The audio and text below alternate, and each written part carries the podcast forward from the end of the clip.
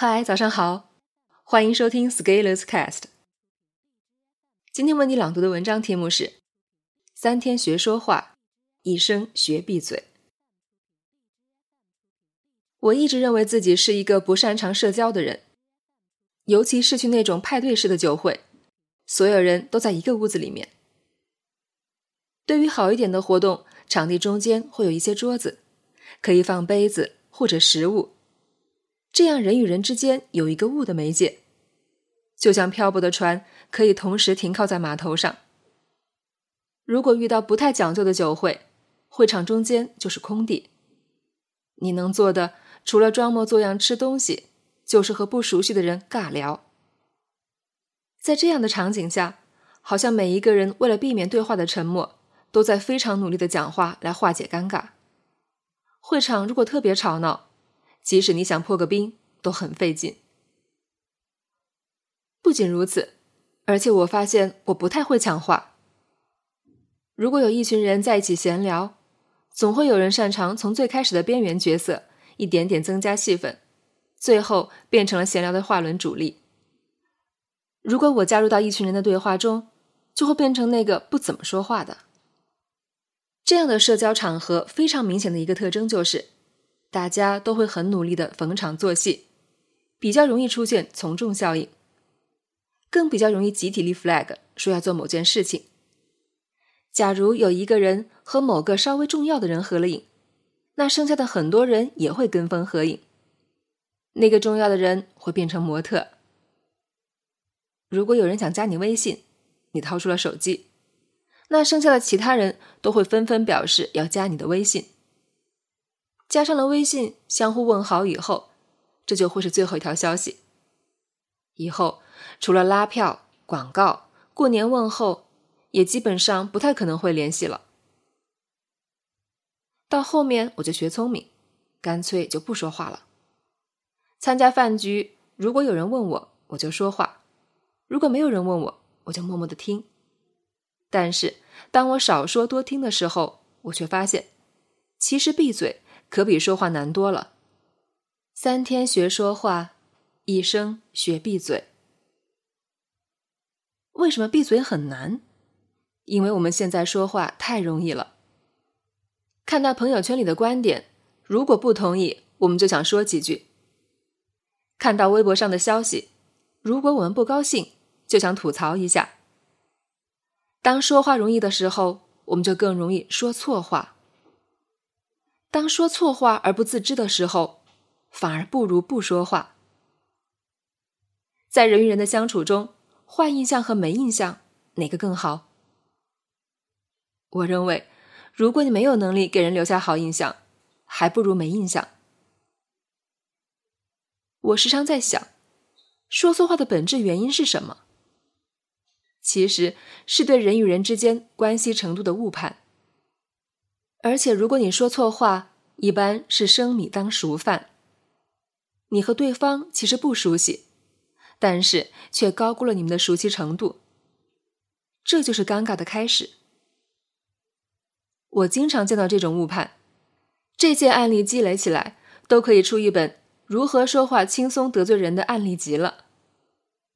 而我每次遇到这样的情况，内心也很矛盾。我是要告诉对方正在犯一个致命的错误呢，还是把这件事情客客气气的应付过去呢？这个尺度把握还是挺微妙的。从现在的经验来看，如果对方和我相对有过工作或者社群的交集，而我又有几分钟时间，我可能会说一下。如果没有的话，那就算了吧，先这么着好了，惯着。在说话的时候，一般容易犯什么样的错误呢？一，边界不明，搞不清楚是谁求谁。有一次，有个人在微信上找我，希望能对接一些资源，帮忙联系上某个创业公司的负责人。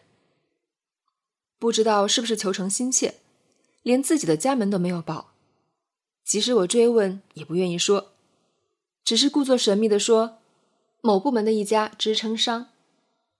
而隐去自己的身份也就罢了，但是却向我提出了一堆的要求，希望我能对接那家公司请他们予以配合。一般说来，如果你要找别人帮你做一些事情，这算是求人办事，说话首先要客气一点，毕竟别人没义务配合你。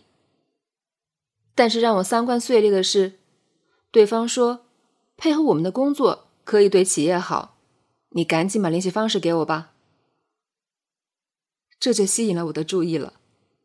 一家某部门的支撑公司出来做个调研，口气也这么大，感觉全世界应该要求着你似的，也不考虑一下创业公司事务繁忙，即使你再有作用，别人凭什么要帮你呢？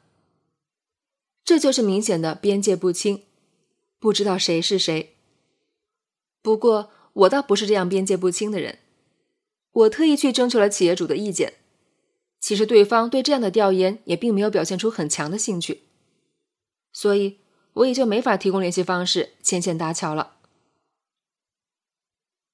转介绍朋友的时候要特别慎重，首先你要征求对方的同意，其次最好拉个群，相互介绍。第三就是，如果重要的事情最好见面引荐，不要在微信上乱发名片。加上了好友又能怎样？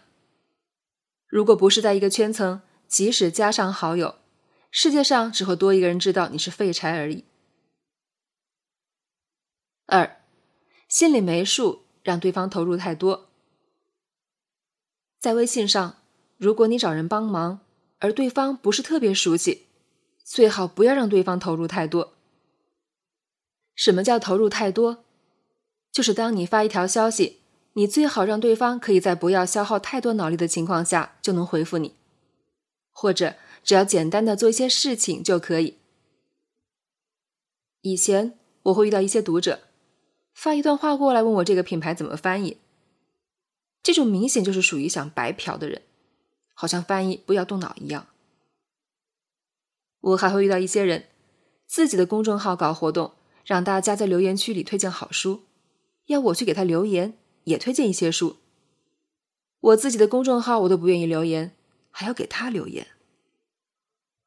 我还会遇到更有意思的人，在群里没有抢到我的红包，跑到我这里来私信要我发红包，脸真大。对于这些情况，我的心理活动都是：怎么不照照镜子看看自己是谁？但是我还是相对礼貌的谢绝了。这些就是心里没数的体现。什么叫没数？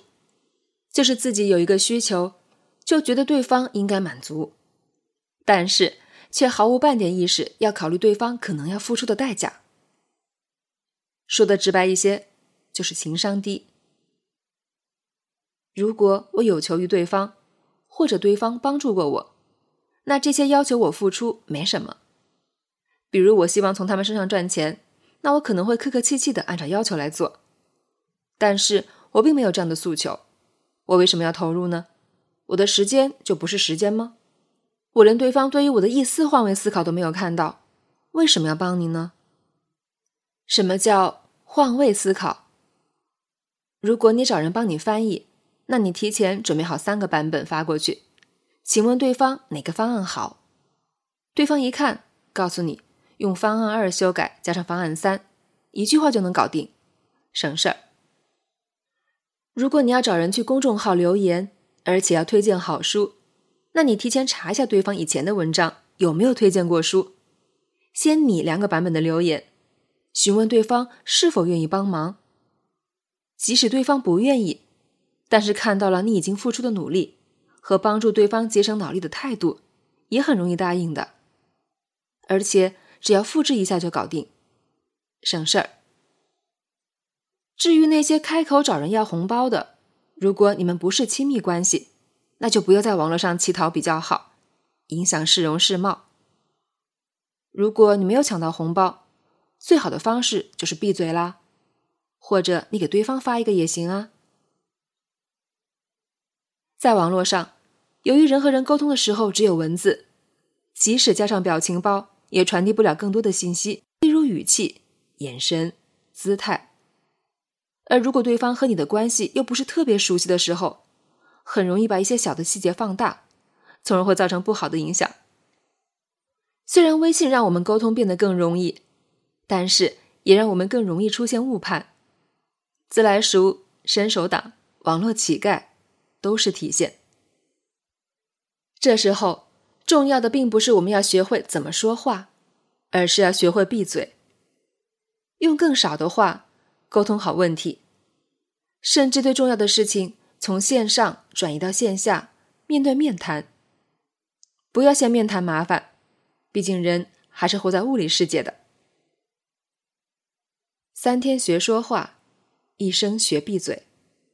闭嘴是比说话更有力的表达。本文发表于二零一九年六月六日，公众号持续力。如果你喜欢这篇文章，欢迎搜索关注我们的公众号，也可以添加作者微信 e scalers 一起交流。